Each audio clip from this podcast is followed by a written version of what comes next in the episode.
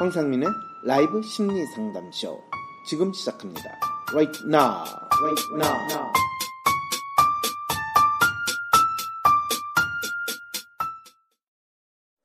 안녕하세요. 황상민의 심리 라이브 상담쇼 시간이 되었습니다. 안녕하세요. 안녕하세요. 네, 오늘 상담 사연을 가지고 직접 참여하셨다고요? 네. 근데 본인 상담 사연은 아니고 본인은 지금 대행으로 참여하셨다고요? 네, 빙의하고 있습니다. 네, 빙의하시려고 참여 훌륭하세요. 왜냐하면 본인 라이브로 오면요. 너무너무 힘들어 하셔가지고 빙의하신 분을 모시기로 하셨는데 오늘 빙의돼도 그래도 긴장되고 좀 떨리시죠? 네. 그러면 어떤 사연을 왔는지 우리 한번 그 사연을 제가 보도록 하겠습니다. 본인 사연을 한번 읽어봐 주시겠어요? 안녕하세요. 저는 36살 여자입니다. 저는 항상 죽음, 특히 자살이 있다는 것에 안도를 하며 살고 있습니다. 언젠가 죽을 수 있다는 생각만 하면, 즉, 이 불행의 끝이 있다고 생각하면 오히려 희망이 생깁니다. 이런 얘기를 하면 제가 빚이 있다거나 특별히 나쁜 일이 있는 것으로 생각하겠지요. 하지만 저는 돈은 많이 못 벌지만 저를 너무 아껴주는 남편, 탄탄한 직장의 팀장으로 겉으로는 정말 잘 살고 있는 커리어 우먼입니다. 그런데 저는 일에 집중하는 순간 이외에 모든 순간순간이 너무 괴롭습니다. 제가 분석해본 결과 수치심, 즉 저라는 존재에 대한 수치심이 큰 듯합니다. 순간순간 괴롭고 복수하고 싶고 수치스럽고 죄스럽고 분노가 끓어오르고 우울하고 하루에도 몇 번을 하늘에서 땅까지 꺼져 내려갑니다. 일단 제가 이렇게 괴로운 이유는 첫 번째는 부모입니다. 제 부모는 저에게 이 세상에서 절대로 배우지 말아야 할 모든 것을 다 가르쳐 준 사람들입니다. 저희 집은 너무 작아서 엄마 아빠는 세로로, 저는 엄마 아빠 머리 위에서 가로로, 오빠는 엄마 아빠 발 밑에 가로로 자야 할 정도로 가난했습니다. 그러니 당연히 먹을 것, 입을 것도 제대로 해준 것 없고 사교육이라는 말 할 것도 없이 엉망이었습니다. 거지 같은 옷을 입고 자주 쓰레기통을 주우며 연필이며 색종이를 구해 학교 미술 시간을 보냈습니다. 그럼에도 불구하고 부모님, 특히 엄마는 못해주는 것에 대한 미안함은 커녕 재수없는 년이 태어나서 내가 돈을 못 번다. 너를 낳아서 내가 몸이 아프다. 라며 모든 원망을 저에게 다했고 피가 다 터지고 인대가 늘어날 때까지 때렸습니다. 그리고 매일 쌍욕에 제발 좀 죽어져라. 남들은 잘 죽는데 너는 왜 안 죽냐? 팔다리가 다 잘라져라. 커서 몸이나 팔아라. 라는 저주에 제가 누구한테 맞아서 오기라도 하면 꼴 좋다며 비웃기를 했습니다. 막노동 일을 했던 아버지는 며칠에 한 번씩 들어왔는데 무뚝뚝한 표정으로 오빠와 저를 때리기에 바빴습니다. 칼을 들고 저를 찌르려고 하고 툭 하면 허리띠로 저를 채찍질을 했습니다. 게다가 진짜 서운했던 일은 그 가난한 집에서 부모가 귤이나 과, 자를 사오며 그것을 주기 싫어서 음식을 몰래 숨겨놓고 부모 둘이서 몰래 까먹었습니다. 그걸 보는 모습은 진짜 너무 서운하고 아직까지도 서운합니다. 저는 12살에 부모를 죽이는 것을 꿈꿨고 지금도 제발 살인마가 우리 부모 좀 잔인하게 죽여줬으면 좋겠다는 생각을 합니다. 그런 부모 밑에서 자라서 그런지 저는 욕을 달고 사는 아이였습니다. 친구들에게 이년아라는 말은 기본이어서 초등학교 때는 반에서 제일 욕을 잘하는 애로 불렸습니다. 네가 그러니까 바보지 라는 식으로 엄마에게서 배운 말을 친구들에게 했으니 당연히 대인관계가 좋지 않았습니다. 진짜 서럽던 기억은 고등학교 축제 때 CA별로 가게를 열었습니다. 그런데 저는 왕따라는 이유로 CA에서 아예 그 가게에 껴주지를 않았습니다. 그래서 그 축제 때 저는 혼자 학교 운동장 의자에 추운 날 혼자 앉아 있었습니다. 이 기억이 저를 수치심 갖게 하는 두 번째 이유입니다. 세 번째로 저를 수치심 있게 만든 사건이 있었는데 제가 고2 때 다른 학교 짱인 남자애가 저에게 대시를 해왔습니다. 저는 그 애가 좋지도 않으면서 걔 옆에 있으면 제가 있어 보이니까 그 애랑 사귀었습니다. 그 남자애와 잠자리를 한 듯하고 다른 남자애들도 그 잠자리를 구경한 듯합니다. 더 이해가 안 가는 것은 제가 그렇게 당하고 나서 전혀 심리적 충격을 먹지 않았다는 것입니다. 너무 외로웠기에 자존감이 너무 낮았기에 남이 내 몸을 만지고 보는 것에 대해 수치심이 전혀 없었습니다. 그리고 엄마가 너무나도 자주 커서 몸 팔아라 라는 말을 자주 했기에 더욱더 성관계에 대해 깊게 생각하지 않은 듯 합니다. 거의 짐승처럼 길러진 저는 선생님과의 사이가 좋을 리가 없었습니다. 그런데 저는 성격이 온순한 편이라 도둑질을 하거나 술, 담배를 하거나 애들을 때리거나 그렇게 사고를 친 적이 없고 그냥 공부를 못하고 교복을 줄이는 정도였는데 특히 고1 이때 26살, 28살 정도인 미혼 여자 선생님은 특히 저를 너무 싫어했습니다. 이런 제가 20살이 되자 대학도 안 가고 그냥 집 근처 도서관에서 책을 읽었습니다. 그중 심리학 책에 나온 학대받은 아이들의 특성을 보니 저랑 너무 똑같아서 내가 이렇게 성격이 삐뚤어진 이유가 부모 때문이라는 것을 20살 때 깨달았습니다. 그래서 당시에는 정말 부모에 대한 분노를 조절하지 못했습니다. 집에서는 아버지를 칼로 찌르려고 하고 엄마한테 쌍욕을 하면서 아주 집안을 작사를 냈습니다. 남자들이 제 몸을 만지고 성관계를 하는 것을 저에 대한 관심이라고 생각하고 아무 생각 없이 성관계를 했습니다. 그냥 20대 때는 놀다가 30대 때 자살하자는 생각을 했는데 어느 날 무슨 생각인지 22살부터 수능 준비를 시작했습니다. 그 22살에 인서울 대학의 좋은 학과에 입학했습니다. 이후 제 인생의 가장 꽃같은 시기가 시작되었습니다. 대학교 때 나처럼 어려운 학생들을 돕고 싶다는 생각에 아이들을 도와주는 봉사 동아리에 들어갔습니다. 그 동아리 친구들은 잘 배운 집안의 인격이 훌륭한 아이들이 많았습니다. 3살 많은 동기 언니, 누나인 제가 잘 적응하도록 도와주었습니다. 제가 험한 말을 하더라도 직설적인 스타일이네 하며 웃으며 넘겼습니다. 그리고 나서 제 인생에 사랑이 찾아왔습니다. 정말 훌륭한 인격을 가진 부모 밑에서 잘 배운 남자애였습니다. 인물도 좋고 성격도 그리고 센스도 있는 아이였습니다. 모든 힘들 일을 다 잊을 정도로 그 아이를 사랑했으며 그 아이와의 결혼을 위해 저는 내 인생의 미래라는 것을 처음으로 생각했습니다. 취업이라는 것도 준비했습니다. 대기업 정도 되는 중견기업에 취업을 했고 거기서 인정도 받았습니다. 남자친구, 좋은 직장, 이름 있는 대학 출신. 물론 집안은 가난하지만 저는 모든 것을 다 갖춘 것 같다는 생각을 했습니다. 자존감인지 자만감인지를 가지면서 나는 해냈어 라는 생각으로 몇 년을 살았습니다. 나중에 첫사랑이었던 남자친구와는 헤어졌지만 저는 또 최고의 대학 출신, 부잣집 아들, 공기업, 스펙상으로는 더 나은 남자친구를 새로 만났습니다. 더욱더 제가 완벽해졌다는 생각까지 했습니다. 이렇게 잘 되던 제 인생이 지금 꼬꾸라 박힌 이유는 바로 서른 살에 온 승, 진 탈락이었습니다. 저는 무슨 이유인지 모르지만 동기들은 대리 승진할 때 저는 대리에 떨어졌습니다. 이유는 TU가 없어서 그랬다는 것이었지만 떨어진 밤에 두 번이나 경기를 일으킬 정도로 충격을 먹었습니다. 바로 이직을 준비했습니다. 저는 연봉을 낮춘 채 훨씬 더 작은 중소기업에 이직을 했습니다. 당시 너무 스트레스를 많이 받은 탓인지 두통이 매우 심한 채로 이직을 했습니다. 이제 다 좋아질 것이라고 생각하던 중 충격을 받은 일이 대, 최고의 대학 출신, 부잣집 아들, 공기업에 다니는 남자친구는 처음에는 저에게 잘 보이려고 별짓을 다 했습니다. 그런데 사귀면 사귈수록 제가 상황 판단 능력이 없고 맹하고 말실수도 많이 한다는 것을 지적하기 시작했습니다. 특히 자존감이 없고 남의 눈에 민감하게 반응한다는 것을 알고 저를 굉장히 무시했었습니다.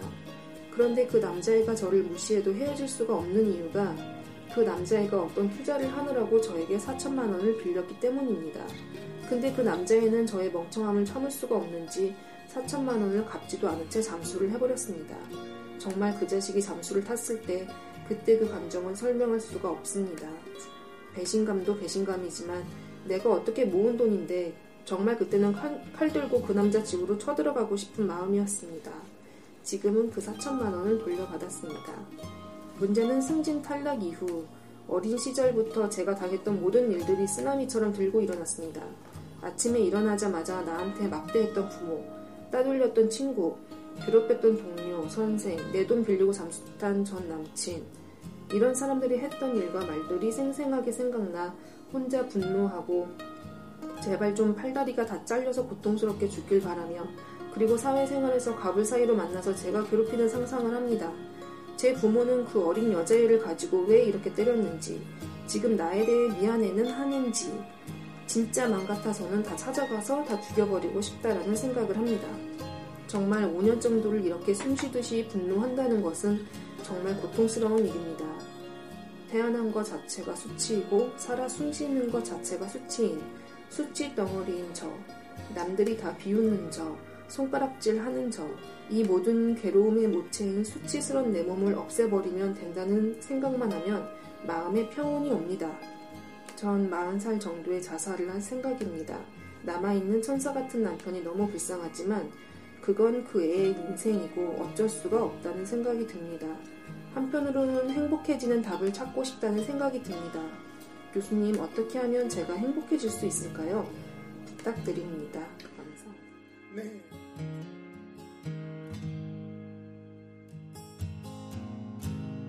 자살할 거라면서 행복해지고 싶다는 생각을 한다고요? 불꽃처럼 살다가 죽는 디바 같은 삶을 꿈꾸는 건 아니죠? 그런데 행복해지는 답을 찾으려 하면 또 행복에서 더 점점 멀어지는 이 신기한 일을 우리는 경험하지 않나요? 자살을 계획하지만 행복 또한 찾고 싶은 이분. 이분이 물어야 할 진짜 질문은 뭔가요?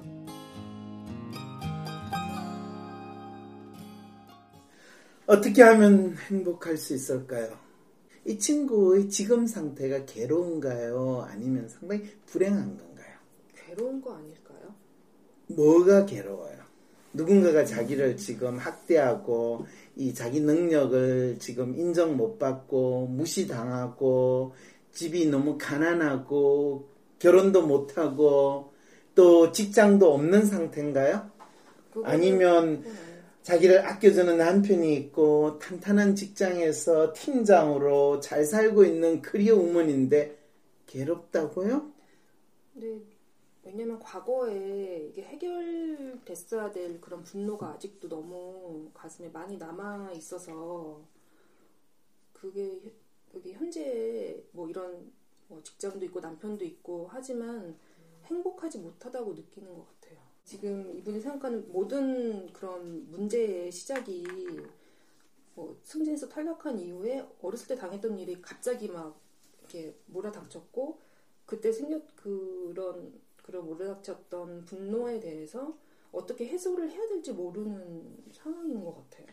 그렇다면 직장에서 승진을 탈락한 사람들이 그 승진 충격에 경기 반응을 일으키는 경우 우리 흔해 보나요? 아니면 그냥 이번에 안 되면 다음에 되지 뭐 이렇게 되나요? 뭐 흔하진 않은 것 같아요. 흔하지 않죠, 그죠? 네. 근데 이분은 자기가 그것도 뭐 그렇게 대단한 그따 승진도 아니고 이 대리 승진에서 탈락을 했다. 뭐 서른 살이나 서른 한 살이나 대리는 뭐 다 그렇지 뭐.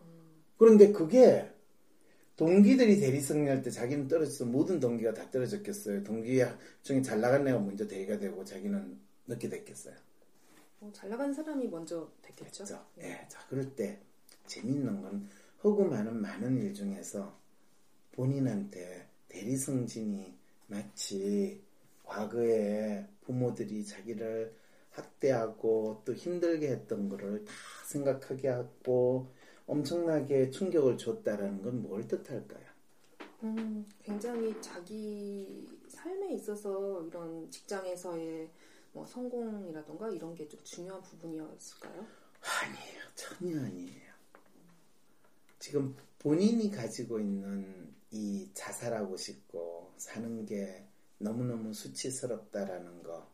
그리고 사실 어, 어린 시절에 부모로부터 학대를 받고 또 본인이 자기 관리를 뭐 거의 하지 않은 상태에서 고등학교 다닐 때 뭐 이웃 학교에 짱하고 뭐 아주 지금 생각하면 상상만 해도 너무너무 수치스러운 그런 행동을 아무렇지도 않게 하고 했는데 그 모든 것들은 이 사람한테는 엄청나게 수치스럽고 좌절스러운 경험이잖아요. 그죠? 네. 그리고 본인이 대리 승진에서 탈락했다는 것은 본인이 살아오면서 그 수많은 수치스럽고 좌절스러웠던 경험을 최 근래에 겪게 되는 한동안은 안 겪다가 한동안은 자기가 성공하고 잘난 경험을 하다가 새롭게 이 수치스러운 경험을 하게 된 거예요. 대단하지도 않죠. 조그만 수치스러운 경험인데, 그러니까 과거의 수치스러운 모든 것만 한꺼번에 자기 기억에서 올라오는 경험을 하게 된 거예요. 그동안 자기의 성공의 경험에 의해서 충분히 막아질 수 있었고, 충분히 밀어쳐낼 수 있었던 그거를 자기가 한꺼번에 느끼게 된 거예요. 그거는 뭘 뜻하냐면 심리적으로요. 이 사람이 자기가 나름대로 아, 난 해냈어. 나는 자기가 나름대로 자신에 대한 자존감 또는 자만감까지 가지게 된 그 성공의 경험이 자기에게 어떤 의미가 있었던가에 대해서 생각하지 못한 채로 와, 내 운이 좋았어. 내 한경기를 지냈기 때문에 이게 생긴 거야. 라는 상황이 벌어진 거야. 그걸 더 역설적으로 이야기하면 뭐라고 이야기하는지 알아요? 이 사연 주신 분 진짜 대단하신 분이에요. 그렇잖아요, 그죠? 네, 그런 것 같아요. 엄청나게 어떻게 보면 인생의 밑바닥에서 결코 벗어나지 못하는 상황에서 어느 날 갑자기 아 그래 내가 제대로 살아야 돼. 그래가지고 공부했어요. 한 1년 공부했어요. 그것도 혼자서 했겠죠, 그죠? 혼자서 그냥 사실은 교과서 10번 보면 웬만큼 성적 나오잖아요. 이 친구는 그랬더니 인서울에 좋은 네, 대학에 좋은 과로 간 거예요. 그러다 보니까 갑자기 자기가 완전히 다른 환경으로 바뀌어버린 거예요. 그게 사실은 재밌게도 자기 부모가 자기를 그렇게 학대하지 않았으면 또 그렇게 험한 상황에 자기를 처하지 않았으면 이 친구는 과연 그런 극적인 변화를 취할 수 있었을까요? 그런 힘이 있었을까요? 없었을까요? 그렇다고 해서 모든 부모가 자녀를 학대하고 미친 듯이 취급을 해야 된다는 건 아니에요. 이런 특성을 가진 애들도 있는 반면에 어떤 특성을 가진 애들이 있냐면 부모의 그 학대 때문에 완전히 스스로 페인이 되고 스스로 자기를 망가뜨리는데 더 앞장서 가지고 자기 부모보다 더 이상한 행동을 하는 그런 사람도 있어요. 그래서 이제 심리학에서는 어려움을 극복하고 성공한 삶을 살아갈 수 있는 사람들은 마치 특별한 능력이 있는 것 같고 그 능력을 이제 resilience라고 해가지고 회복 탄력성을 가진 사람이다 이렇게 구분을 해요.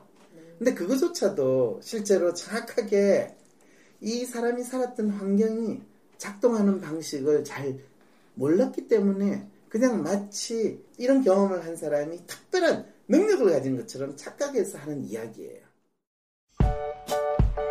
그림을 그리면서 WPI를 배우고 싶으신 분들을 위해 황상민 교수의 제자인 전혜원 심리학 박사가 연세대학교 미래교육원에서 WPI 발상과 표현심리 과목을 개설합니다. 전혜원 박사는 전직 뉴욕 화단의 전속 작가이며 교육자였고 현재 위즈덤 센터 전문위원으로 활동하고 계십니다. 이 수업은 각 개인이 갖고 있는 성격적 특성과 삶의 방식들이 자신이 그려내는 그림 속에서 어떻게 표현되는지 확인하고 발견하는 시간이 될 것입니다. 그림을 잘 그리는 것과는 상관없습니다.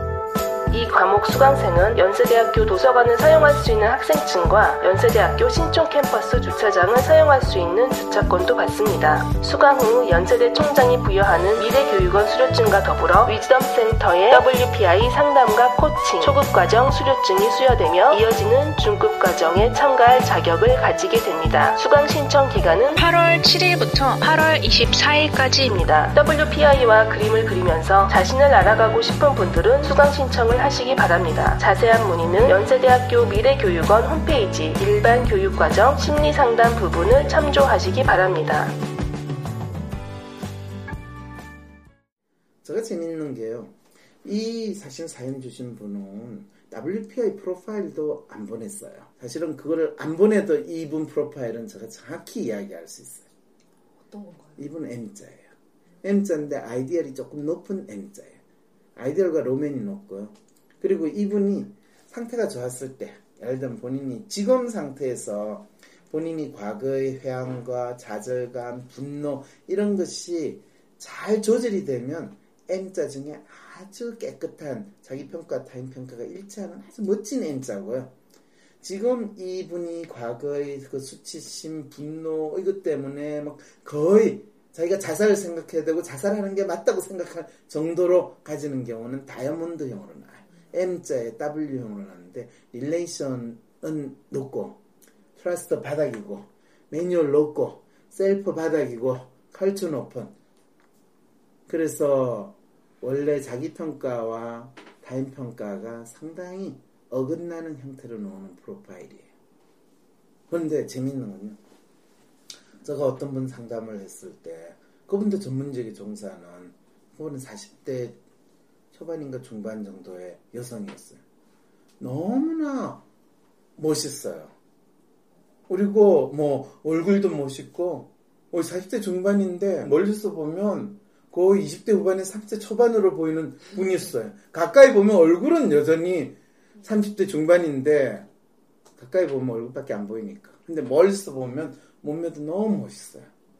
근데 재밌게 그분이 오 자기 내한테 너무 고맙대요. 뭐 저거 뵌 적도 없는데 오늘 처음 뵙는 거 아니에요? 그랬더니 자기가 그래도 이렇게 나를 만나서 이야기를 할 수 있게 된 거는 이 황심서를 들으면서 자기가 어린 시절에 부모로부터 받았던 그 학대 그것이 자기한테 어떤 역할을 했는지 그리고 현재 자기가 전문직으로 돈도 엄청 많이 벌고 잘 벌고 그리고 자기는 그동안 결혼 을 생각했던 이 남자들인데 그 남자들한테 어떻게 뜯기고 그 남자들한테 자기가 얼마나 매달렸던가 그리고 그렇게 하는 걸 모두 포기하고 진짜 자기를 아끼는 사람을 만났을 그 착한 남자를 만났을 때 자기가 새롭게 바뀔 수 있었던 이유가 뭔지 방송을 들으면서 자기가 알게 됐다는 거예요.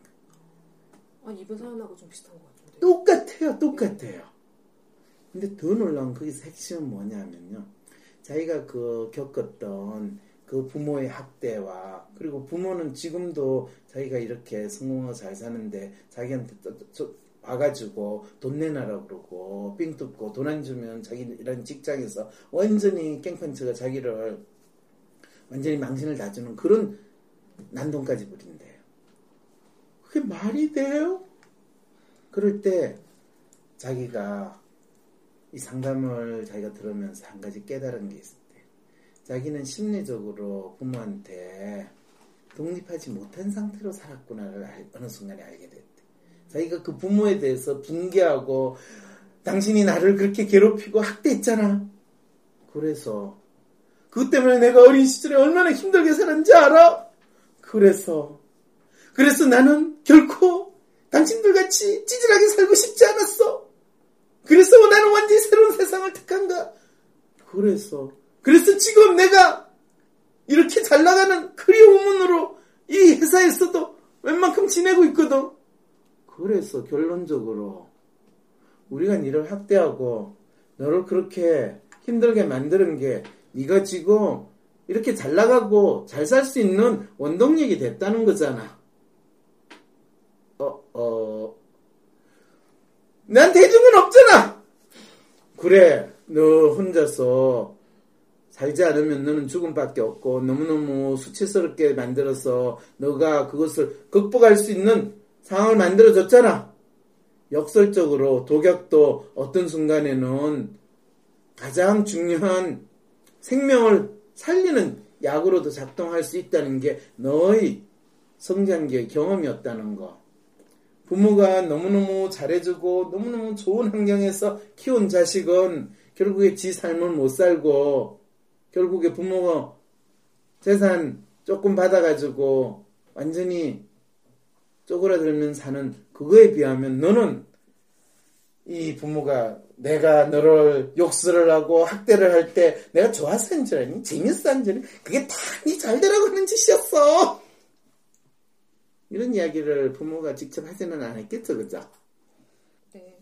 설마 그렇게까지는 얘기 안 하겠죠. 못하죠. 네. 그렇지만은 역설적으로 그 불우하고 그 나빴던 환경이 이 사람한테는 자기가 어떻든지 간에 생존해야 된다는 긍정적으로 작용한 부분이 있다는 거 이해가 되세요? 네, 그거는 네, 저는 그건 이해는 이해는 되죠. 돼요. 네. 그런데 그거는 사실은 과거의 일이에요. 그럴 때 이분이 사실 본인이 경기 반응을 일으킬 정도로 쇼크를 먹었던 거는 자신은, 자신은 과거의 그 좌절된 경험, 그 수치스러운 경험, 그거에서 완전히 그걸 잊어버리고 자기 스스로 자기는 해냈다는 자부심, 뿌듯함을 느끼면서 이제는 지금은 고속도로 그냥 무작정 달리기만 하면 나의 삶이 될 거라고 생각했는데 거기서 어떤 일이 벌어져요. 그 스펙 좋고 그 잘났고 부잣집 아들이고 심지어는 공기업에 되는 남자친구 어떻게 했어요? 사기를 4천만 원을 떼먹은 거 4천만 원이면 적어도 본인이 4, 5년 동안 이 직장 생활하면서 모은 돈이 상당한 부분이 되겠죠, 그죠? 그렇죠. 이 친구는 4, 5년 동안 직장 생활하면서 돈 많이 벌었다는 거예요. 남자친구한테 4천만 원 빌려줄 정도면. 근데 왜 빌려줬을까요? 그 최고의 대학 출신의 부잣집 아들의 공기업사 다니고 스펙상으로 자기보다 훨씬 그 남자한테 왜 빌려줬을까요? 음, 사랑을 받고 싶었을까요? 그렇죠. 부모한테 못 받은 사랑을 남자친구한테 그렇죠. 어떻게? 돈을 줌으로써 그렇죠. 그러면서 내 돈을 설마 빼먹게 하겠어. 그런데 남자친구는 어떤 놀라운. 쟤 내가 좋아하고 제 마음 잡으면 저 여자 가지고 있는 돈 빼먹어도 괜찮아. 왜? 쟤는 별볼 없는 애니까. 뭐 남자가 원하는 건 다 해주는 그렇게 했었나 봐요. 당연히 그렇지 않았겠어요. 네. 그러면서 본인이 본인은 이 그 남자가 나한테 잘 보이려고 별짓을 다 했다라고 이야기를 하죠. 자기도 그렇게 네. 하면서 자기가 그렇게 하니까 상대방이 별짓을 다 한다고 이야기를 하는 거예요. 이게 한 거예요. 그러니까 누구로부터 또 특히 그 대상이 찌질하고 못난 부모가 아니라 이제는 내 사랑 그 사람을 만났고 그 사람은 내가 상상할 수 있는 수준보다 훨씬 더 나은 그 사람이 내한테 사랑을 주고 하니까 그 사랑을 위해서 아, 이 정도 돈이야 줄 수 있지 라는 거예요. 그런데 참 안 좋게도 그 사랑과 인정을 구걸하는 시점이 이 사람이 심리적으로 상당히 약한 상황 마치 우리가 몸이 신체가 약할 때 병이 네. 잘 걸리는 것 같은 그 상황이 벌어지는 거예요.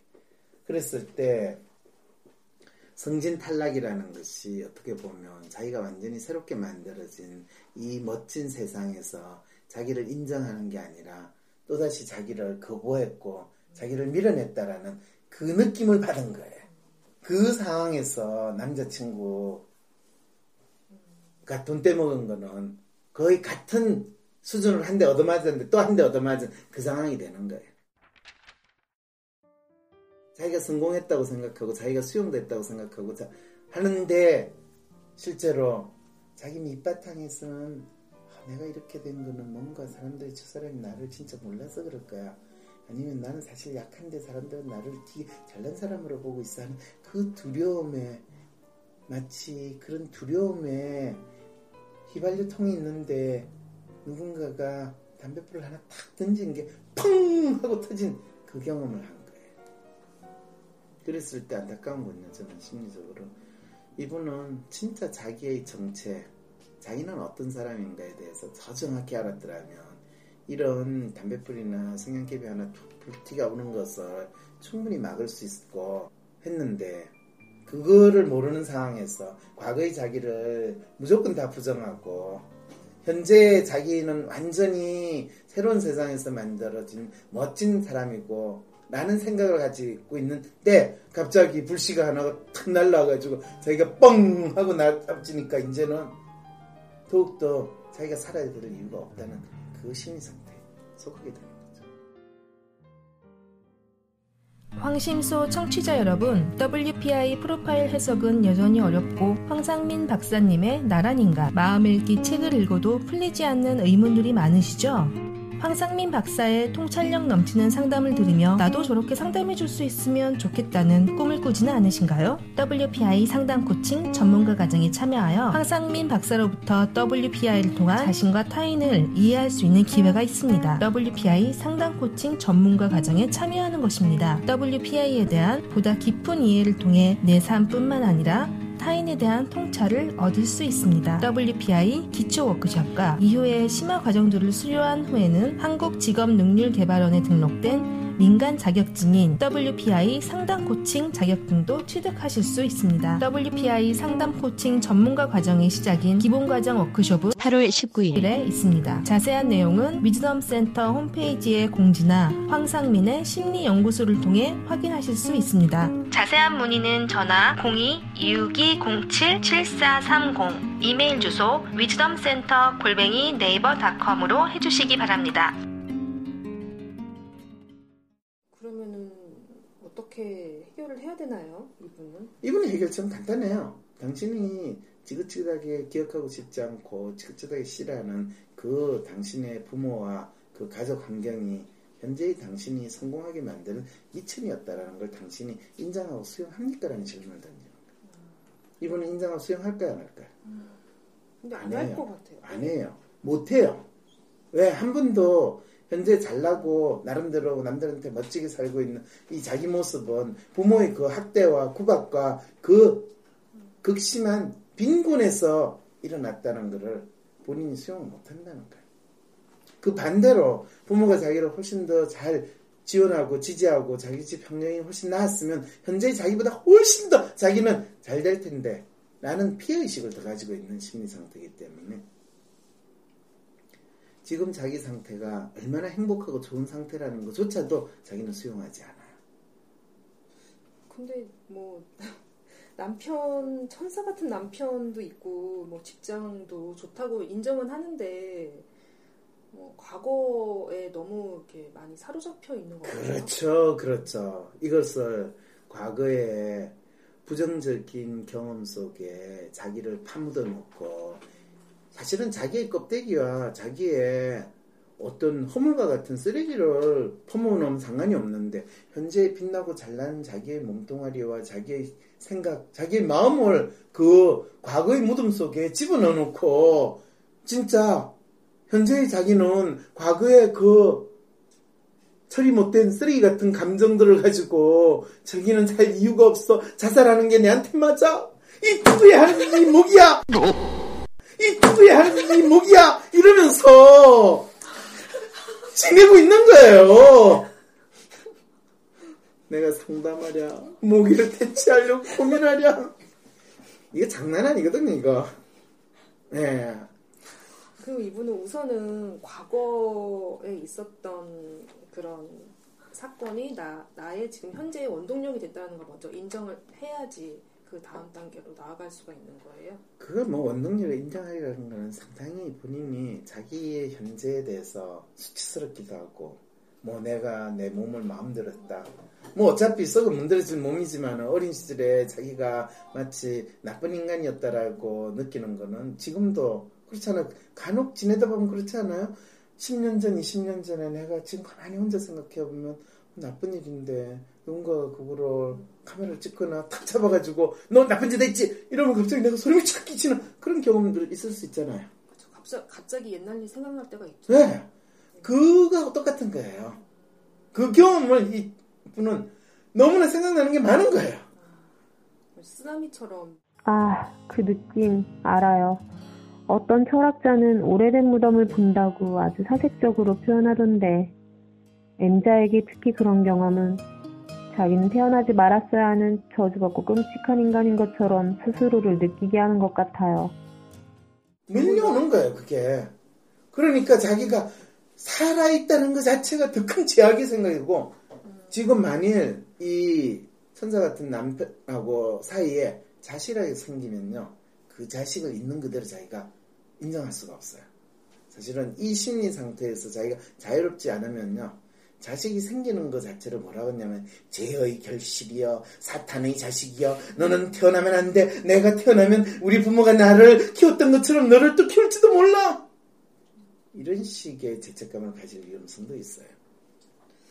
그러면 이때 이런, 이런 분노를 이걸 어떻게 해소를 해야 되나요? 아 그럼요. 어떻게 했어야 되는지 아세요? 잘 모르겠어요. 가장 일차적인 해소 방법은 그거를 이야기를 하는 거예요 누구 다른 사람한테. 네. 다른 사람이 그거를 마치 우리가 우리 몸에 있는 배설물 처리하듯이 안전한 곳에서 처리를 하면 돼요. 그 이야기를 들어주게 해야 돼요. 근데 이 이야기를 듣고 싶겠어요, 누가? 얘기하기가 쉽지가 않아요. 얘기하기 쉽지 않고요. 들어주는데 누가 그걸 듣고 나서 나중에 그죠 이해하기도 쉽. 이해하기도 힘들고요. 그다음 더 중요한 거는 그거를 나중에 나를 공격하는 빌미로 사용할 위험성이 너무 많아요. 주변에 아는 사람한테 얘기하는 거는 조금 어려울 수가 있겠어요. 위험해요. 그럴 때 그거를 아는 사람이 있고 그걸 공감할 수 있으면 상당히 자기한테 큰 힘이 되죠. 그러면 비슷하게 경험한 형제들이 있으면 그거에 대해서 공감하고 서로 서로 그 겪었던 어려운 거에 대해서 상대방한테 인정해야지. 형제랑 얘기하는 거 괜찮을 것 그건. 되게 중요하죠. 네. 그런데 형제가 다 같이 비교적 잘 살면 괜찮은데 한 형제는 엄청나게 못 살고 내만 좀 괜찮게 살면 다른 형제가 그걸 받아들이기가 쉽지 않죠. 그러니까 이런 식이 이제 더 복잡해지는데 어쨌든 간 1차적인 조건은 내가 주위에 안심하고 이야기할 수 있는 사람이 있는가. 근데 그 사람 찾을 수 없어도 영원히 할 수 있는 사람이 있어요. 제가 아까 이야기했던 전문직을 가지고 있는 40대 초반에 그 여성 같은 경우에는 자기한테 그 과거의 경험을 리뷰를 시킨 거예요. 아, 리뷰를 시키면서 그 어려운 순간순간에 자기가 살아남을 수 있었던 거. 그리고 자기가 그 속에서 이루었던 성취. 그것에 대해서 자기한테 칭찬하고 인정하는 자기와의 대화를 시작한 거예요. 나중에 너무너무 놀랐어요. 어떻게 해서 그거를 당신은 스스로 깨우치게 됐습니까? 그랬더니 아 그분이 뭐라고 알아요. 박사님 책과 강의를 들었어요. 이러고. 아, 어, 훌륭하신 분이네요. 어, 그럼요. 저 책 독립연습을 처음에 접하고 나서, 아! 라는 생각이 들었다는 거예요. 그래가지고 저 강의 인터넷에서 다 찾고, 그 이후에 저희 모든 책을 다 구해가지고 다 읽어보면서, 아, 자기의 삶을 리뷰하면서 자기 스스로 독립, 과거로부터 독립한다는 게 뭔가 깨우친 거예요. 그분이 엄청 머리가 좋다는 이야기죠.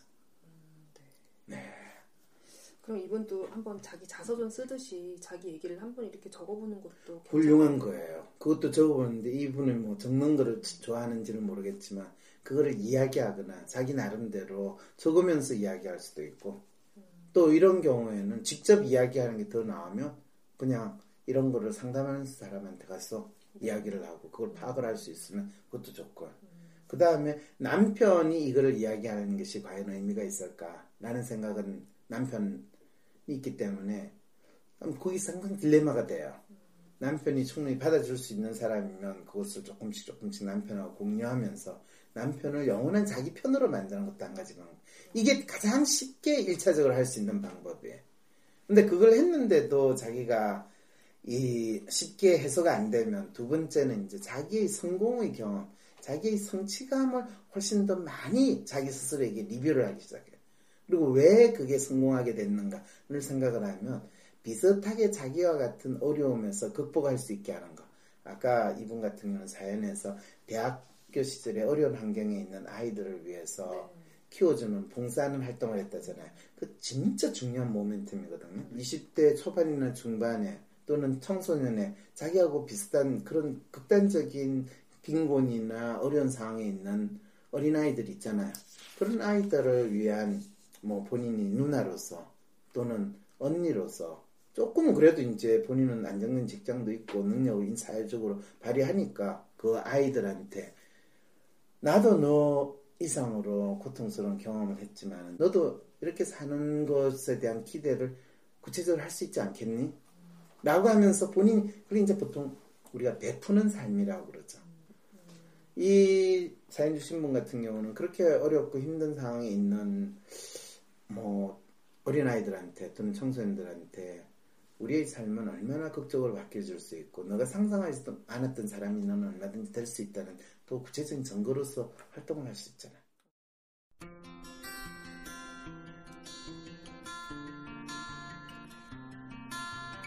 황심소 사연 채택 기다리기 힘드신가요?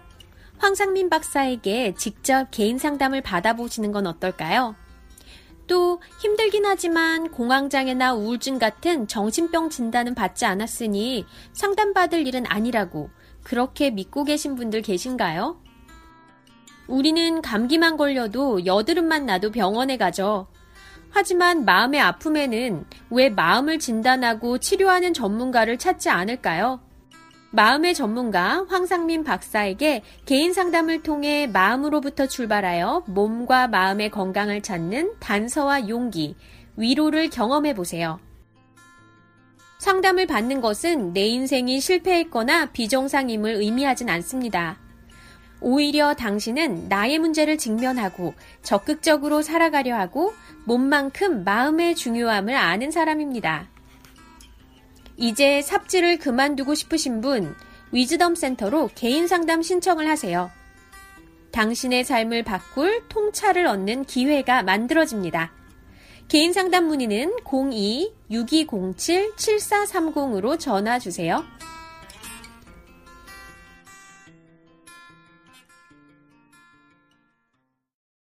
재밌는 건요, 그 저가 그 만나서 이야기를 나눴던 그 40대 의 전문직에 있는 그분. 지금도 자기가 결혼을 안 했어요, 이분은. 왜냐하면 그 사이에 몇 명의 남자를 통해 가지고 자기를 구해내 줄것 같은 마음으로 자기가 그 사람과의 관계에서 찌질한 일을 하고 또 그 사람은 진짜 남들이 보기엔 너무나 괜찮은 여성분이었는데 왜 너는 저런 찌질한 애한테 매달리냐 뭐 이런 이야기까지 들을 정도의 아. 삶을 겪기 때문에 네. 자기가 누구로부터 그 맹목적인 사랑에 갈급했다라는 거, 그 사랑이라는 것이 얼마나 자기의 삶을 또 더 힘들게 만드는가, 그 맹목적인 그런 것들에 대한 통찰도 가지신 분이더라고요. 그래서 그거를 아주 또 다른 측면으로 당신의 수입의 3분의 1을 당신이 생각하기에 도움을 필요로 한 대로 다 후원을 해주세요. 그게 너무너무 자기 삶을 또 풍요롭게 하고 발전시키는데 도움이 된다는. 그렇게 해보신 경험이 없죠, 그죠? 그러니까 우리는 그거를 이야기는 뭐 할 수 있지만은 그 경험이 자기가 진정으로 행복해지는 경험이 뭔지조차 알 수가 없다는 거예요. 이분이 그래서 그냥 어떻게 하면 제가 행복할 수 있을까요? 라고 할 때 이분이 행복하기 위해서는 현재 자기가 가진 것이 남들보다 더 많이 가졌고 자기가 남들한테 베풀 수 있는 상황이다라는 것을 생각을 하고 그걸 행동으로 보일 때 과거의 그 무덤 속에서 허물처럼 지금 이 파놨던 그 분노와 그 좌절감과 그 적개심과 그 수치심 그거는 진짜 샥봄 녹듯이 사라지게 될 텐데 그걸 이분 해보시지를 않으셨어요. 다른 사람에게 내가 진짜 아끼는 걸 나누고 치유해주는 것이 오히려 자기 자신을 치유하는 과정이 된다는 말이군요. 그러니까 자기 마음은 계속 죽기만 하고 그 수치감이 지금 갑니다. 수치스러운 내 몸을 없애버리면 된다는 생각하면 마음의 평안이 온다. 이런 심리 상태에 있는 거예요. 그래서 이분은 지금 본인이 그렇게 간절히 바라는 행복이 무엇이고 또 그 행복을 얻기 위해서는 최소한 4, 5년 이상의 상당히 자기 자신의 삶에 대한 리뷰 과정 그리고 그 현재의 삶을 좀 더 본인이 만족스럽고 또 자기 스스로를 인정할 수 있는 새로운 자기 정체성을 만들어 나가는 과정을 거쳐야 돼요. 네, 좀 힘든 과정이긴 하겠지만 근데 힘들지 않아요. 재밌는 게 그분 그래서 어떻게 해서 그거를 아시게 됐을까? 막 웃으면서 그래요. 한 교수님 황심소를요. 저희 집에서는 백색 소음으로 만들었어요. 아침에 깨면 황심소 틀고 어. 집에 있는 동안 계속 그래서 한 번 사연 올려진 거는 최소한 10번 이상 됐는데 물론 이 반대 케이스도 엄청나게 많이 있는데 진짜 40살 정도의 자살을 할 생각을 하고 있대. 아마 지금 40살이 너무너무 잘 사시는 그분도 30세 아마 자기는 40대 되면 자살할 거라고 생각하셨을 것 같아요.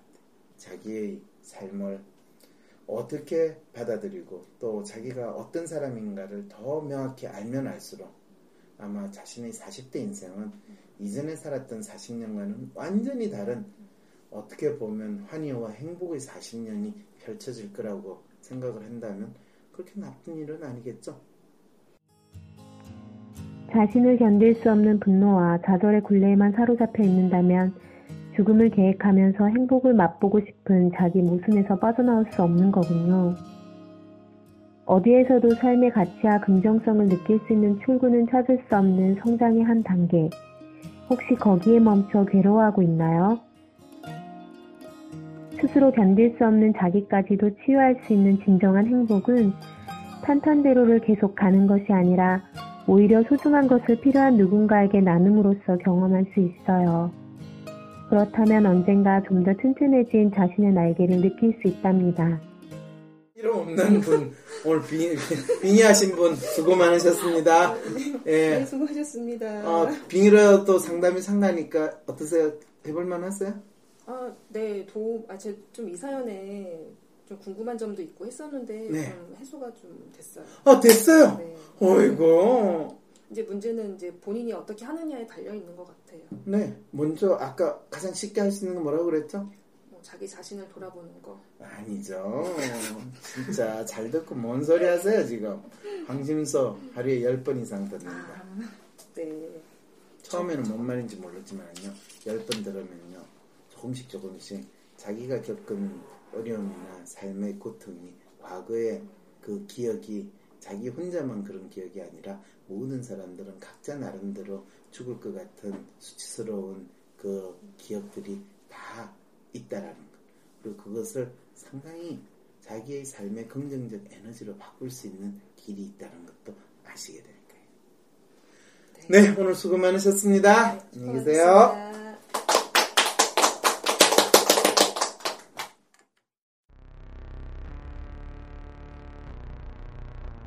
헬조선에서의 심리 독립을 돕는 방송 황심소입니다.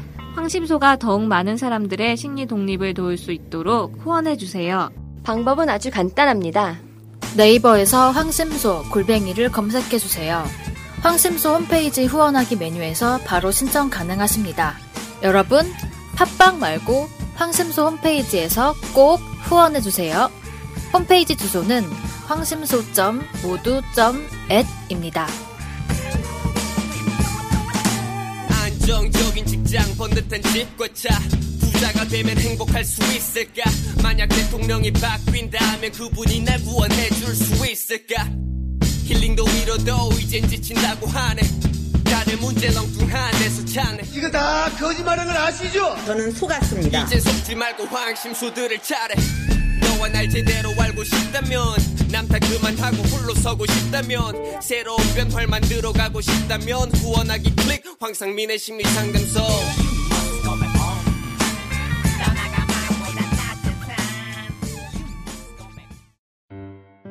안녕하세요. 황상민의 심리상담소를 즐겨 들으시고 또 많은 상담 사연에 공감하면서 우리 삶의 문제에 대한 나름의 해법을 찾으시는 여러분께 인사드립니다. 많은 분들이 WPI 성격 검사에 관심을 가져주시고 공부를 하고 계십니다. 그리고 그렇게 공부하신 분들은 WPI 검사를 활용하여 상담, 코칭 활동도 하고 계십니다. 자신이 공부한 것을 여러분들에게 알려주고 또 공유하려는 노력은 참 좋은 것이지만은 WPI를 조금 알게 되었다고 무작정 또 이것을 알려주시려는 것은 위험한 일이기도 합니다. 혹시라도 주위에서 자기에게 WPI를 알려주겠다 또는 상담해주겠다 하시는 분이 있다면 꼭 그분이 어떤 교육을 받았는지를 확인해 주시기 바랍니다. 저가 자기의 서성이다 이렇게 하시는 분들도 참 많습니다. 저를 서성이라고 언급해 주시는 건 참 감사한 일이긴 하지만 저를 통해서 배우신 분이라면 상담이나 WPI 검사를 활용하는 데 있어서 충분한 신중함과 전문성을 발휘할 것입니다. 그래서 그분이 어디에서 어떤 교육을 받았는지 꼭 확인하시고 가능하면 WPI 상담 코칭 전문가 자격증이 있는지 직접 확인하는 노력을 해주시기 바랍니다. 공짜라고 그냥 상담을 해준다니 무작정 고마워서 상담을 하게 되는 것은 시장터의 약장사에게 그냥 가짜 약, 만병통치약이라고 하는 것을 무작정 사는 것과 그리 다르지 않습니다. 우리가 이 사회에서 더 행복하고 또 나답게 살 수 있는 세상을 위해 황상민의 심리 상담소는 더욱 분발하도록 하겠습니다. 심리 상담이 우리의 정신 건강을 지키고 또 일상의 삶 속에서 행복을 찾을 수 있는 마지막 보루가 된다는 각오로 열심히 노력하겠습니다. WPI를 활용한 상담과 황상민의 심리상담소에 많은 관심과 후원을 해주신 여러분께 다시 감사의 마음을 표합니다. 정말 감사합니다. 안녕히 계세요. 기획의 이경선, 편집의 박이라였습니다.